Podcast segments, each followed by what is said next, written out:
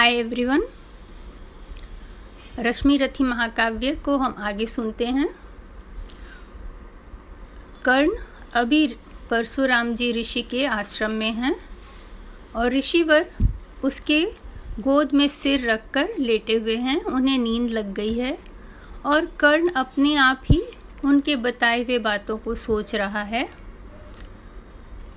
ऋषिवर कहते हैं कि जब तक ज्ञानी लोगों को संसार में, देश में, समाज में आदर नहीं मिलेगा और सिर्फ़ राजाओं को आदर मिलेगा, तब तक जो है धरती में दुख बढ़ता ही रहेगा। क्योंकि जो राजा हैं, उन्हें सिर्फ़ तलवार की भाषा समझ में आती है और वो भी सिर्फ़ अपने स्वार्थ के लिए। फिर उसे याद आता है कि जब वो कुछ भी तीर्थ अनुष से अपना कर्तव्य दिखलाते हैं तो ऋषिवर कितने खुश हो जाते हैं और उसे कितना आशीर्वाद देते हैं और उसे कहते हैं कि, ब्राह्मण कुमार, तुम बहुत जो है, मेरा सारा जो यश है, उसको तुम ढोगे मुझे जो भी आता है, वो सब तुम सीखोगे और उसको आगे बढ़ाओगे।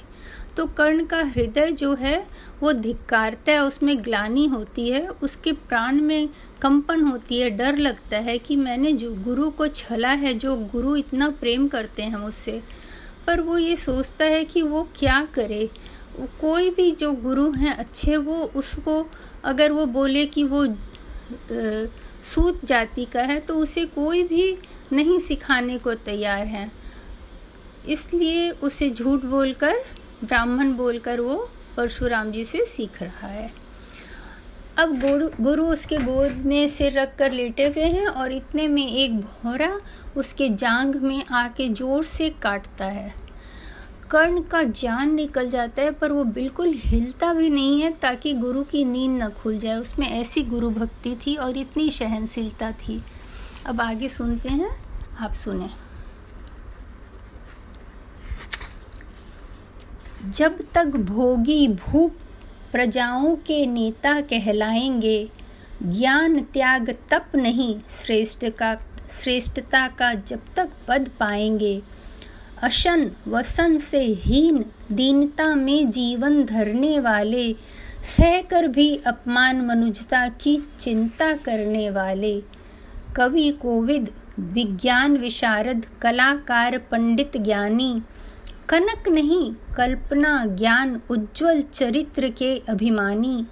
इन विभूतियों को जब तक संसार नहीं पहचानेगा, राजाओं से अधिक पूज्य जब तक न इन्हें मानेगा, तब तक पड़ी आग में धरती इसी तरह अकुलाएगी।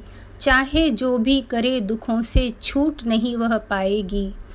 थकी जीभ समझाकर, गहरी लगी ठेस अभिलाषा को भूप समझता नहीं और कुछ छोड़ खड़क की भाषा को। रोक टोक से नहीं सुनेगा नृप समाज अविचारी है। ग्रीवाहर निष्ठुर कुठार का यह मदांध अधिकारी है। इसीलिए मैं कहता हूँ, अरे ज्ञानियों, खड़क धरो। हर न सका जिसको कोई भी, भूखा वह तुम त्रास हरो। नित्य कहा करते हैं गुरुवर, खड़ग महाभयकारी है। इसे उठाने का जग में हर एक नहीं अधिकारी है। वही उठा सकता है इसको जो कठोर हो कोमल भी, जिसमें हो धीरता, वीरता और तपस्या का बल भी। वीर वही है जो कि शत्रु पर जब भी खड़ग उठाता है, मानवता के महागुणों की सत्ता भूल न जाता है। सीमित जो रख सके खड़क को पास, उसी को आने दो। विप्र जाति के सिवा किसी को मत तलवार उठाने दो।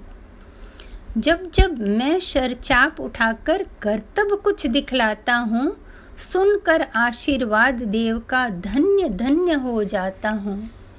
जियो जियो, ऐ वत्स, तीर तुमने कैसा यह मारा? दहक उठा वन उधर, इधर फूटी निर्झर की धारा।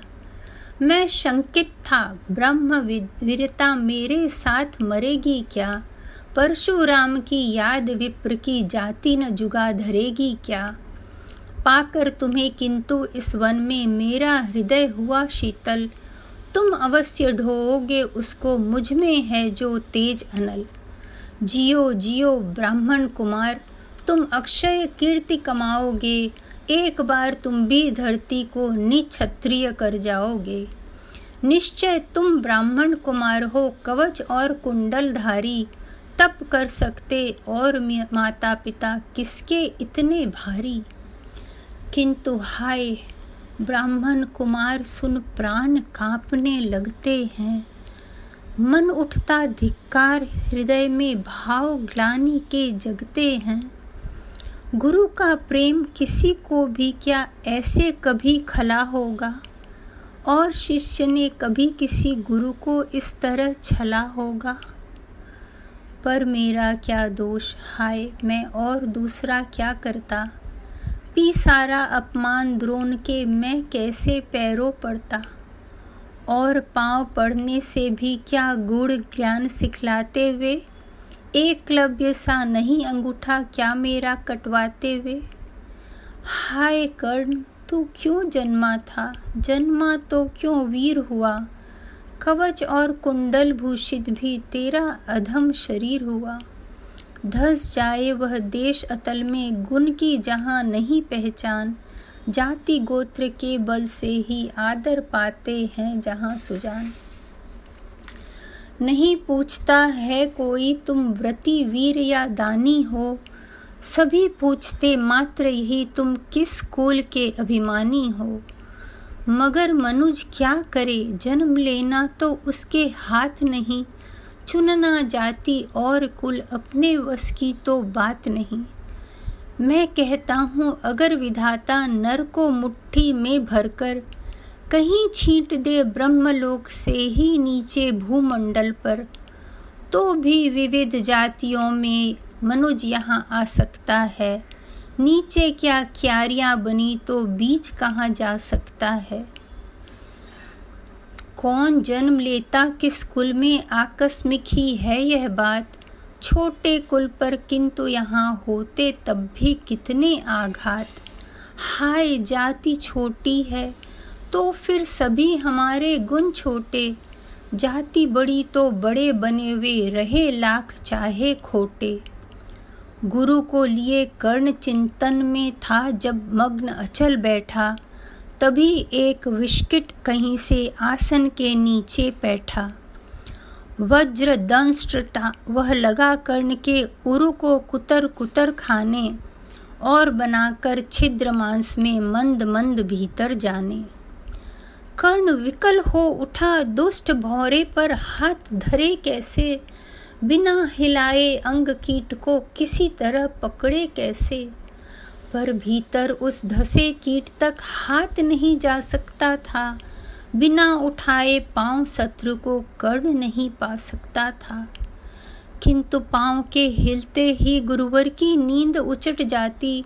सहम गई यह सोच कर्ण की भक्तिपूर्ण विवल छाती। सोचा उसने, अतः, कीट यह पिए, रक्त पीने दूँगा।